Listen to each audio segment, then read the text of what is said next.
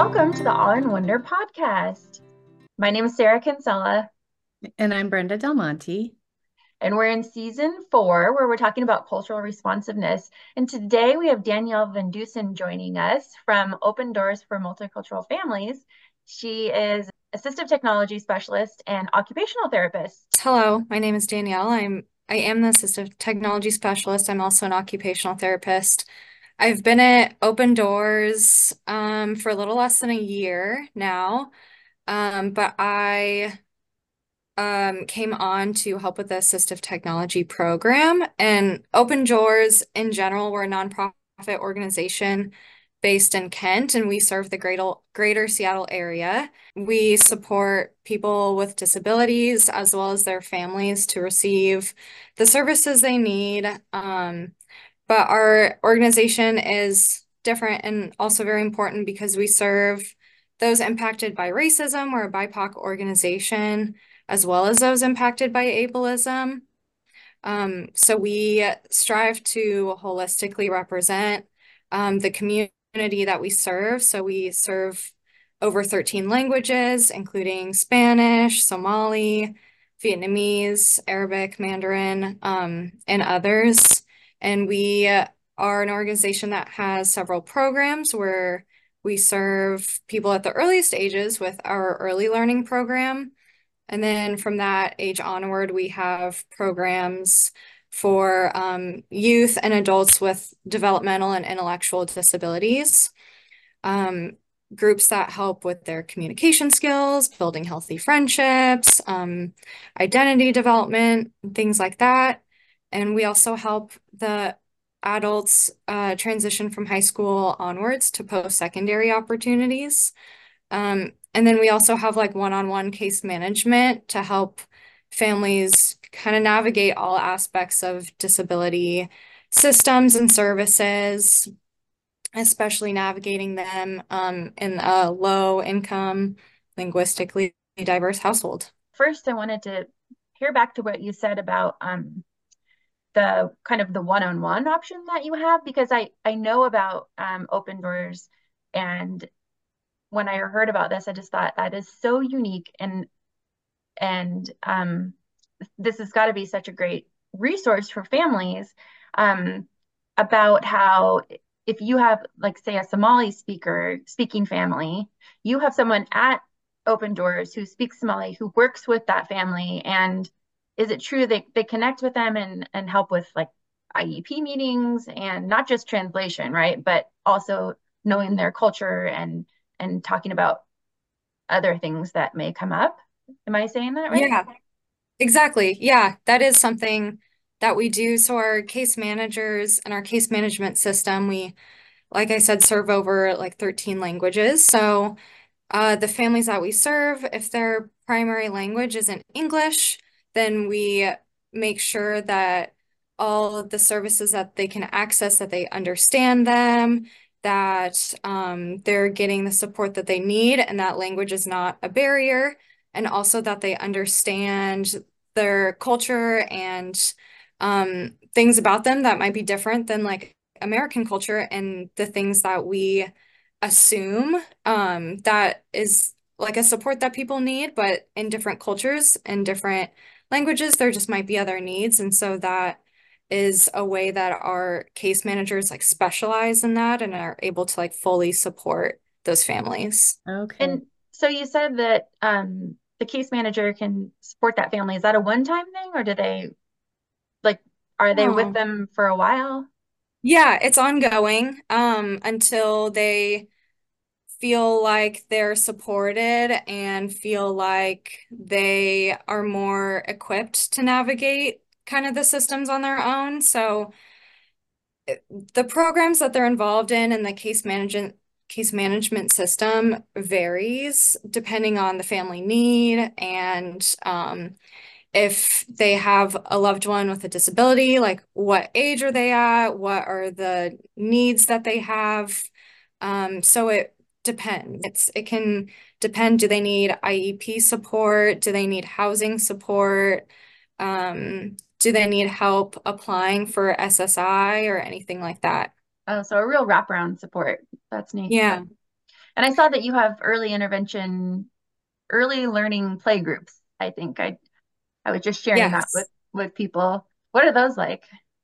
Yeah, so that's with our early learning team, which serves, um, I believe it's pretty much like age zero, like birth to, I want to say maybe about eight or nine years old. Um, and as far as our play groups, we have families with those young kids that have disabilities, and they may or may not have a diagnosis yet, but they're invited to come to these play groups and have that interaction and like skill building and um, just a time also for parents to get together and um, talk about like their needs that they have or concerns and have like that support group of there's other parents out there who speak their language um, and like are going through something similar. Sorry, are there interpreters at those play groups? Yes. Mhm. Great. What is the most um, requested service for you all to assist with when the um, participants are not English speaking as a first language? It's like the most important thing I've seen is just help with like navigating DDA and like what services are involved in IEPs and like what are the services that I can request and um, especially if um, they need housing, like just getting through all that, the language barrier can be so difficult to know about these services and find them. So I I don't know what the most common request is for services, but I know that that's like a big part of our case management. And DDA is um, Developmental Disabilities Administration. How is it funded? It's funded through grants, um, private and federal grants. Okay, and not not long-term care or any other in- insurance. Correct. Okay. Yeah. Okay. Yeah, DDA, um, DSHS, um, some other private grants like Dan Thompson. I'm wondering, uh, you have an assistive technology lending library, and if um, if some of the families that you're working with are still looking for housing and still trying to figure out how to get their child into school, is um, is is assistive technology sort of a back burner until you bring it to light? Is that, I mean, when we think about the pyramid of need, are we um, is is assistive technology um, probably isn't primary for all the basic needs. So how do you um, how and when in the process do you say let's start let's start talking about assistive technology? Mm-hmm. So when case managers are working with a family and identifying their needs and talking about what diagnosis there might be or um, what type of supports they might need, um, it's my goal for case managers to also have assistive technology in the back of their minds and like this person might have these really pressing needs or these services, but they'll also still make a referral to assistive technology anyway. They, they like look at the family holistically and like try to support all of their needs. And so um I do see a lot of families that are really in need of like lots of other supports and services. And so making sure there's also a way for assistive technology to help and take some of the like load and stress off of things is really important. So we do have the lending library where we have a lot of different um, pieces of assistive technology that families can borrow generally for about 30 days. Nice. Um, we do have a lot of low tech, but a couple pieces of high tech AT as well, um, like AAC Mhm. devices, um, which I can talk about later. But my role is to start when I get a referral to like start conversations with families about the challenges they're facing, their needs, and identify maybe how assistive technology can help because the education about assistive technologies, like a lot of parents don't always know about it or know that um like the term assistive technology. And so um, we just kind of start conversations about what we have that could be helpful. Another piece that um, I think you mentioned earlier as well is that I do attend IEP meetings and make sure that if there is a need for assistive technology, that the school team knows about it, that they're doing like an AT assessment. Um, so I help that piece of advocacy that a parent might not know um, how to navigate in like their IEP services. In the AAC in particular, in some ways, low tech AAC is easier to adapt to different languages because you're you know if if it's a single message button you're just saying it in their language right? Or if it's a i don't know if it's a Boardmaker then you're using a symbol and you're spelling it in their language. Of what languages do you have available in your AAC um on our like high tech AC mm-hmm. um we have apps like Proloquo2Go and TouchChat, um, and TD Snap and things like that. And so I think you're just bringing up a really big point about AAC and language access, and that in terms of high tech AC, we only have what's available on like what's kind of available to everyone in terms of those apps. So that's right. actually it's been a limited. Uh, yeah, it's a big barrier to language. And so we do try to supplement as much as possible with, um, we use LessonPix to make low tech boards that are accessible in their language, or we can use um, recordable buttons where you can record messages in their languages. But it is, yeah, you're, you're just bringing up a really big point about the barrier in AAC and assistive technology and um, language access.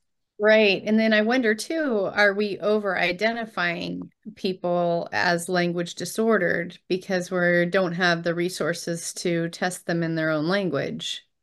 Mm-hmm. That is also, yeah, also a really great point. And that is something that's happening.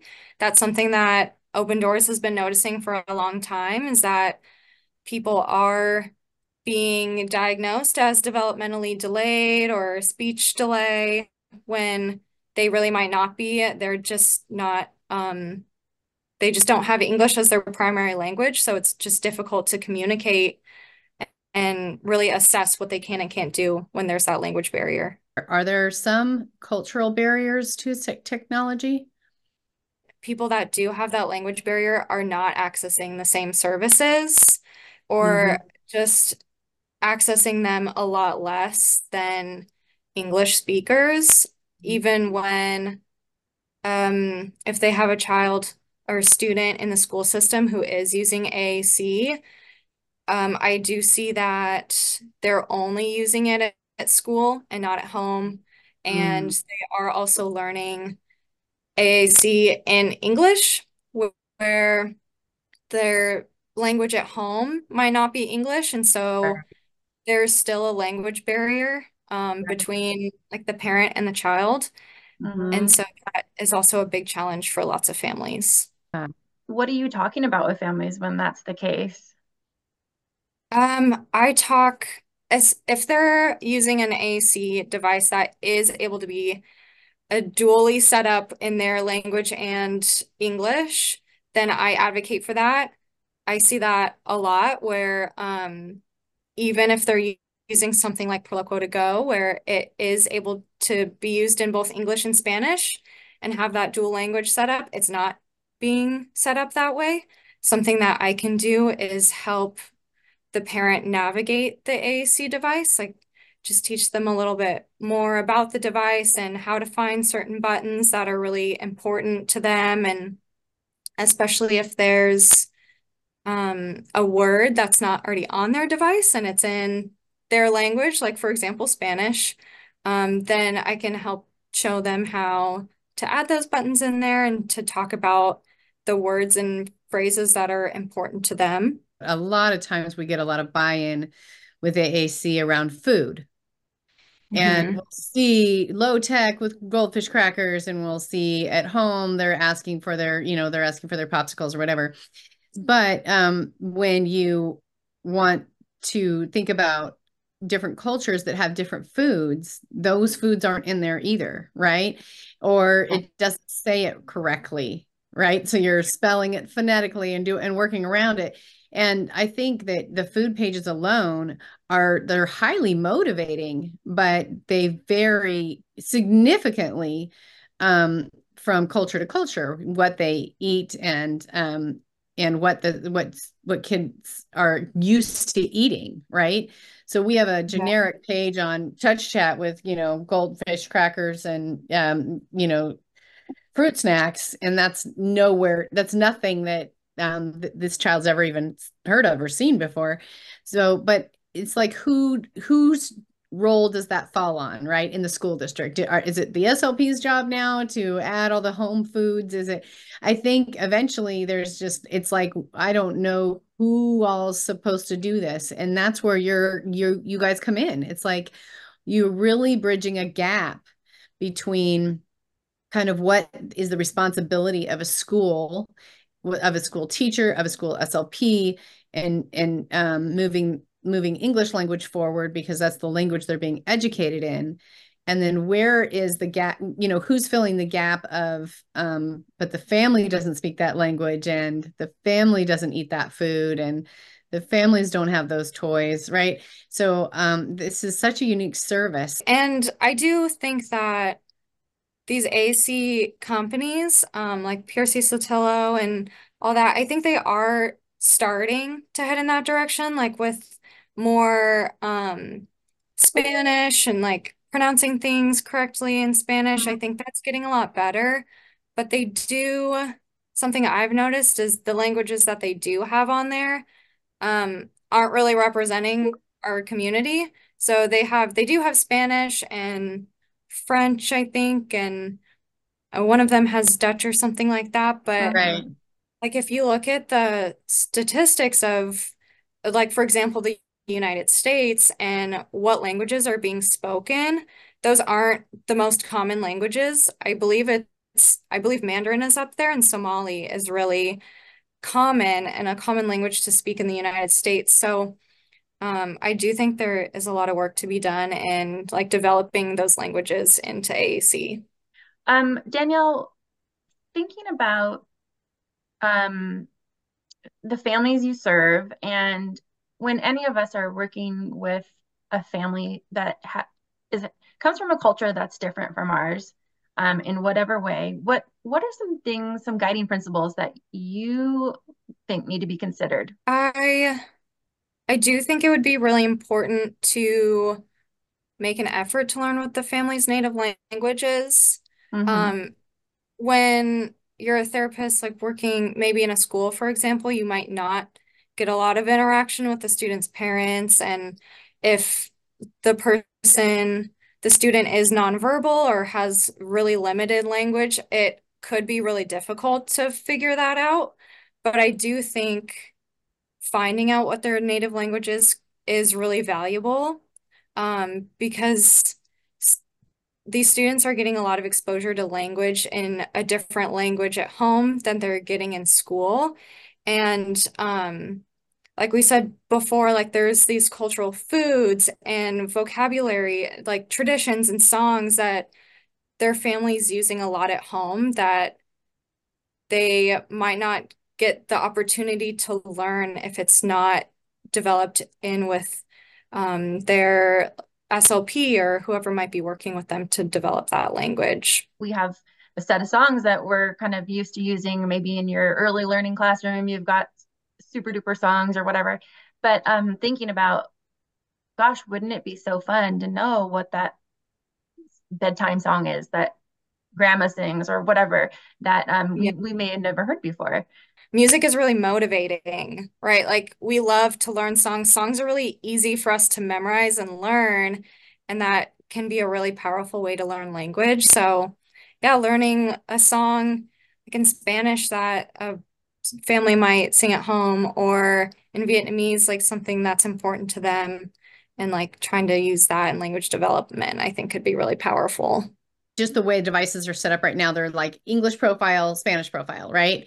And neither the two shall mix but uh, like like wheels on the bus for example they may speak primarily spanish but they only know wheels on the bus in spanish and in that spanish profile you can't tell it to speak english for this page or for this button You know what I'm saying? They have to go to a whole different set to um, speak something in English in a whole different set. And so even there's a lot of families that they're like, I don't know how we say that in Spanish. We just call that Cocomelon or whatever. I feel like we're in the infancy of bilingualism in AAC in that way. Any other guidepost, get just guiding principles about where people can be sensitive, where people can be um, maybe curious and to learn more? I think when there's a language barrier, it's easy for us to kind of assume like that there might be a lack of willingness to learn. Think when there's like that hesitancy of communicating between someone with a language barrier, especially when you're living in America where the primary language is English and you're someone who isn't really comfortable with the English language, like having like the courage and to speak up about um like a lot of these places and like speaking to your school team, like that must just be really difficult. And so I think it might be easy for some people to just kind of assume that that parent doesn't want to learn about what their child is learning. Like there's really great assistive technology tools, like even just Google Translate can go a long way.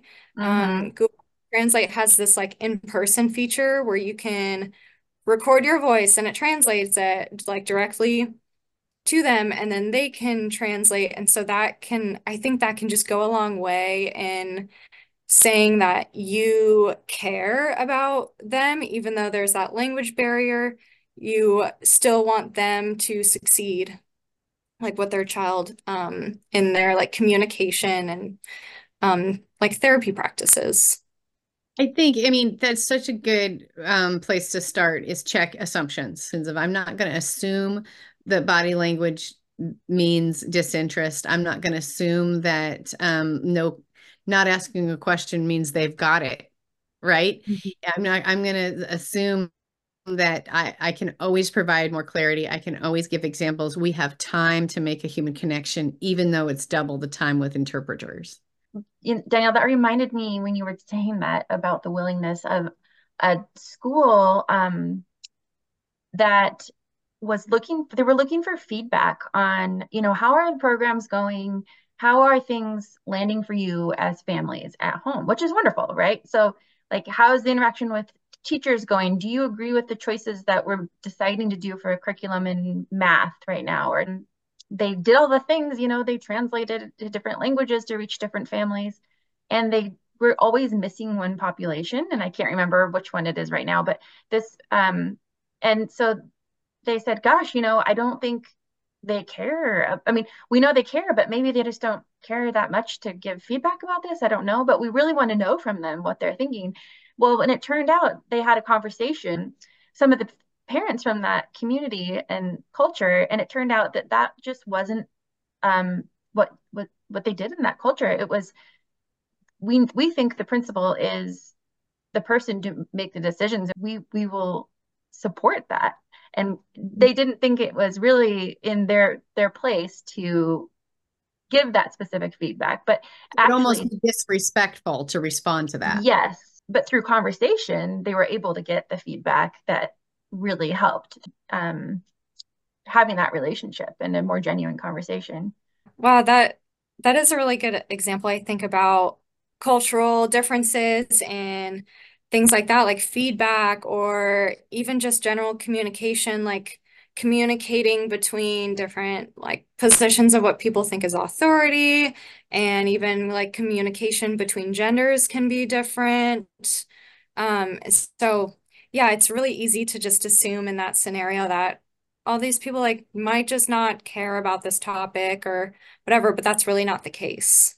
I i do think just emphasizing client centeredness would be the last thing I would say. Are my goals for this person, do they align with their goals?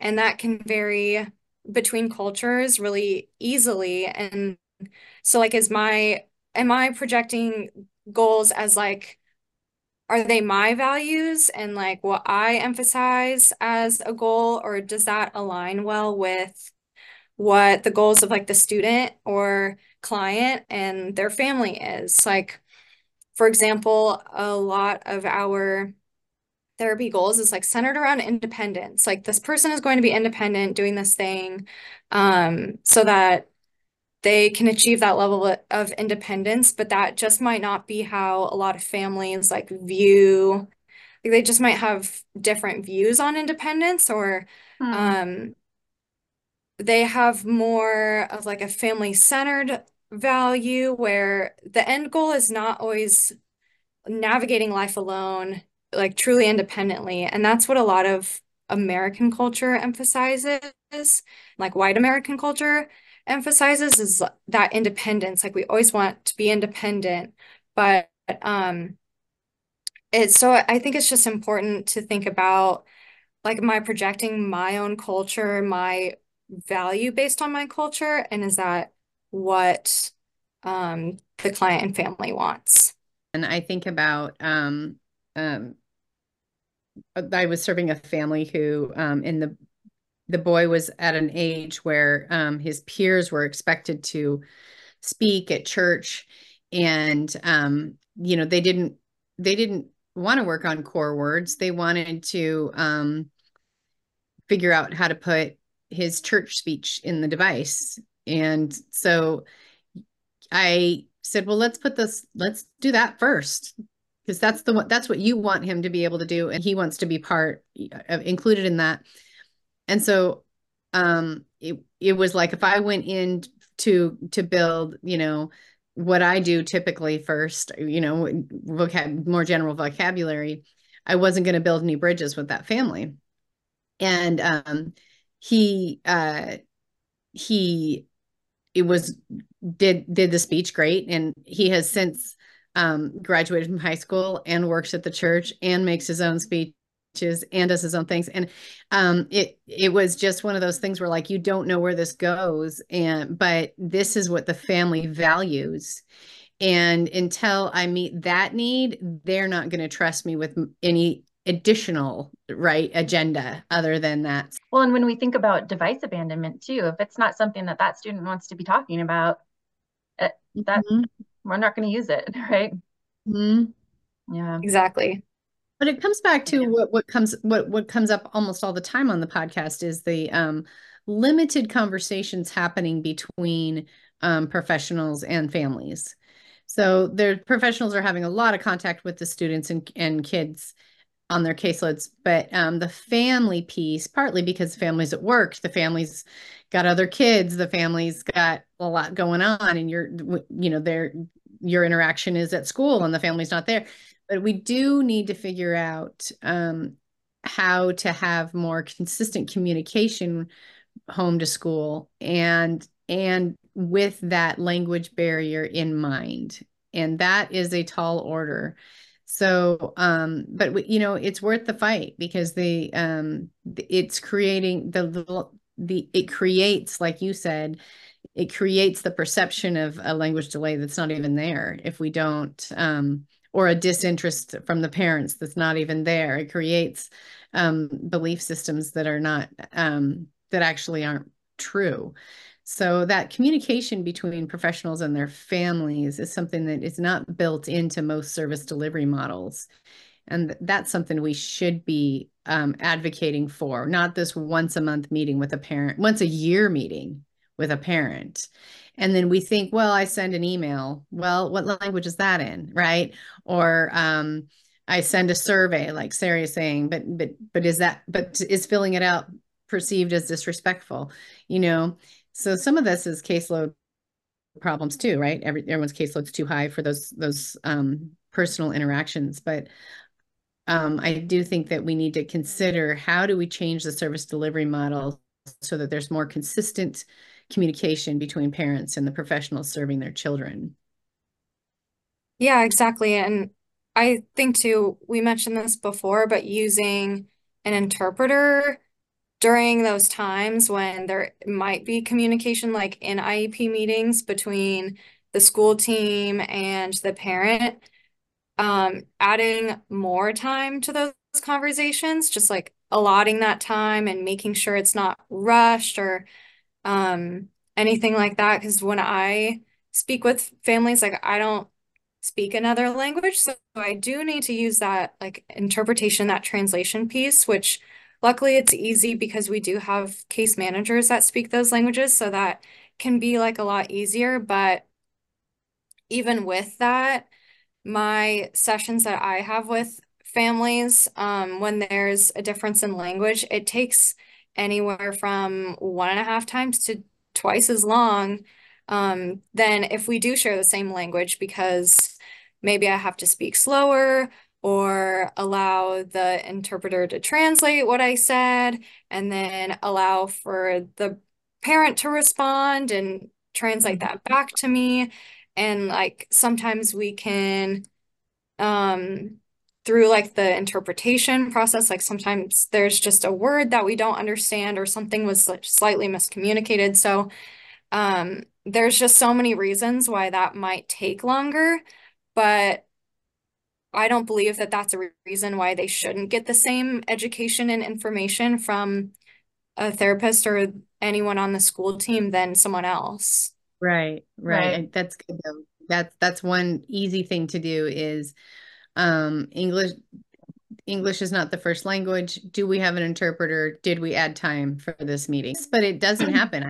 People show up all the time without the interpreter or the interpreter doesn't show or something. That's what I wanted to ask about actually. So thinking about the interpreter, you know, I'm not sure how many listeners have been in a situation where it's they've seen like a family member or um, maybe another child has been asked to interpret. What are your thoughts around that? uh, Open Doors as an organization did see this issue in IEP meetings since a lot of our um, our team members attend IEP meetings. Um, they were, I don't remember how many years ago it was, um, but they were seeing this issue in schools where the student would have to translate um, what the conversation was between a teacher and a parent, and they just a child that doesn't have a disability or doesn't have all these like challenges, language challenges, like that would be really difficult for anyone because they're they don't have like the language development in general to like be able to communicate all these like adult conversations. So we Mhm. did as an organization see that happening. We Open Doors did pass like a legislative action and in Washington state you legally need to have an interpreter present at IEP meetings. And Mhm. um, students are not allowed, and family members are not allowed to translate. Um, so that is a le that was a legislative priority that um, Open Doors had, and we like uh, went to um, the state and said like this policy needs to be implemented. So um, yeah, I don't know if a lot of people might not know that about Washington, but I think that was passed in Washington and maybe even California or some other states too. But yeah, yeah, there are definitely pros and cons to having a professional translator. I do want to mention one of the barriers to having a, a professional is that parents and families might not feel comfortable talking about a lot of these like challenges or questions they have with a stranger present a true complete stranger because oftentimes they might not have ever met this interpreter before or Mhm. um, sometimes it happens over the phone and so um, they might feel like they're holding back in the things that they're wanting to talk about but just don't feel comfortable talking about them um, with Yeah. a stranger I feel like I, it's interesting that Washington passed that law because there must be more data around that it's the better medical service for oh, and or and educational service to actually have somebody there word for word interpreting instead of inferring and things that happens when it's not a professional. Yeah, it'd be it'd be interesting for listeners then to look into their state laws around those things and where where you stand in your state on um families' inter- rights to to have an interpreter.